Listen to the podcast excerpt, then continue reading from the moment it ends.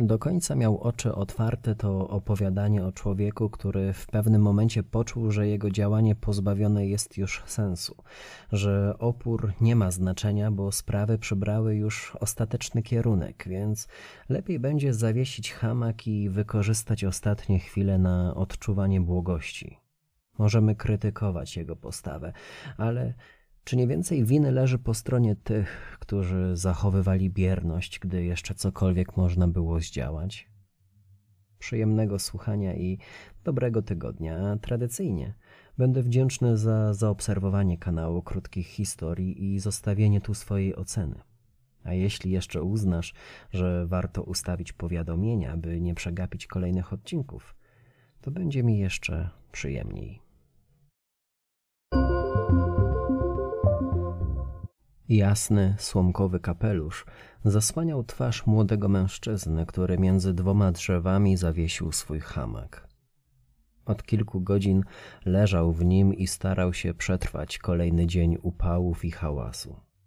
Co jakiś czas przychodziła mu do głowy myśl, że musi zabawnie wyglądać w tym meloniku, ale bawiło go to spostrzeżenie i za każdym razem zaczynał śmiać się głośno i niemalże ekstatycznie. Dobrze znał źródło takich rozważań. Wiele dni poświęcił na refleksję nad tym, czy przypadkiem w czymś nie wygląda zbyt mało poważnie, niegodnie lub po prostu niewłaściwie. A teraz a teraz nie ma znaczenia, jak wygląda, czy koszula go nie pogrubia, kapelusz nie pasuje do głowy, wąs nie wygląda groteskowo, a brzuch nie jest zbyt duży, by mógł służyć rzeźbiarzowi do inspiracji przy uderzaniu dłutem o marmurową bryłę i modelowaniu idealnego kształtu każdego pojedynczego mięśnia. Teraz jest już za późno na przywilej snucia takich refleksji, bo dziś trzeba doceniać każdą chwilę. Młodzieniec od czasu do czasu spogląda spod kapelusza na poruszane wiatrem trawy, na rośliny, z których, zdaje mu się, wydobywa się nieraz pomruk strachu, jakby wyczuwały, że tym razem żniwa obejmą także i je, że choć niewinne, to muszą wziąć udział w dźwiganiu wspólnej odpowiedzialności i stanąć w jednym szeregu z tymi, co w wyniku jakiegoś zaślepienia, powszechnego stanu hipnozy i zawieszenia między czynem a jego konsekwencją, patrzą dziś wzrokiem pełnym niezrozumienia, zastanawiając się, jak do tego wszystkiego doszło. On patrzy na nie wzrokiem spokojnym, bo czuje, że niczego już zmienić nie można Sprawy wymknęły się spod kontroli i nie mogą już stać się szansą na otrzeźwienie. Muszą jedynie wypalić się jak świeca, by w swym ostatnim akcie wygaśnięcia przybrać kształt zdeformowanego kikuta, otoczonego przez ciszę i ciemność.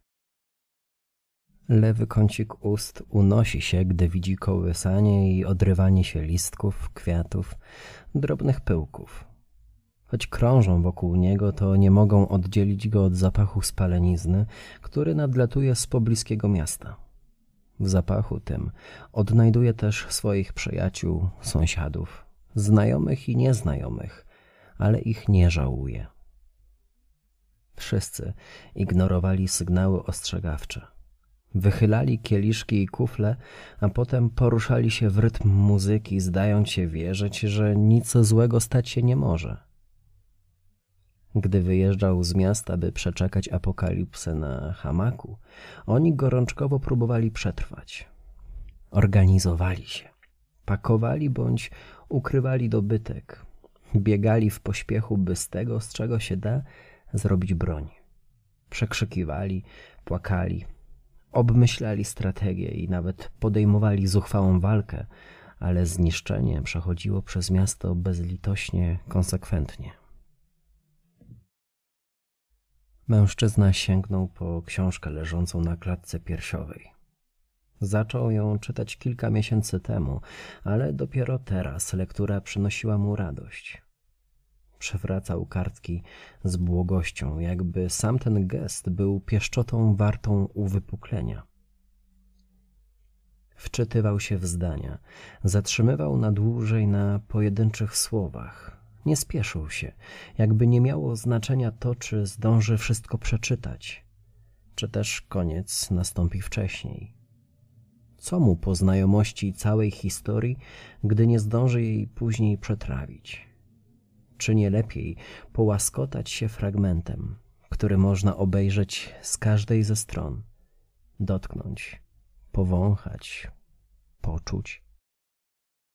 Przyjemne było to wypuszczanie słów z książki i pozwolenie im, by rozsiadały się na okolicznych drzewach, kwiatach, kamieniach.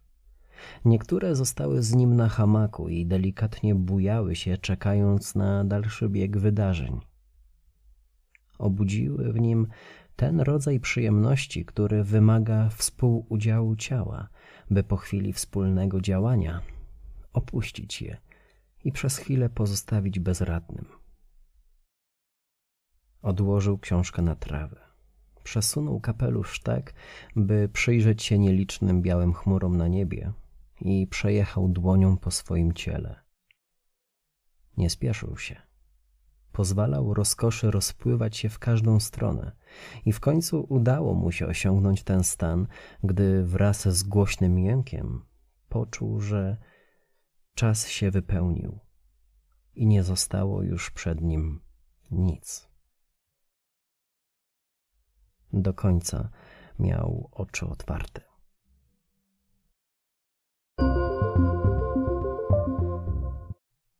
Do usłyszenia za dwa tygodnie.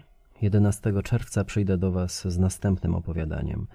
Nie zapomnij podzielić się krótkimi historiami ze swoimi przyjaciółmi. Cześć.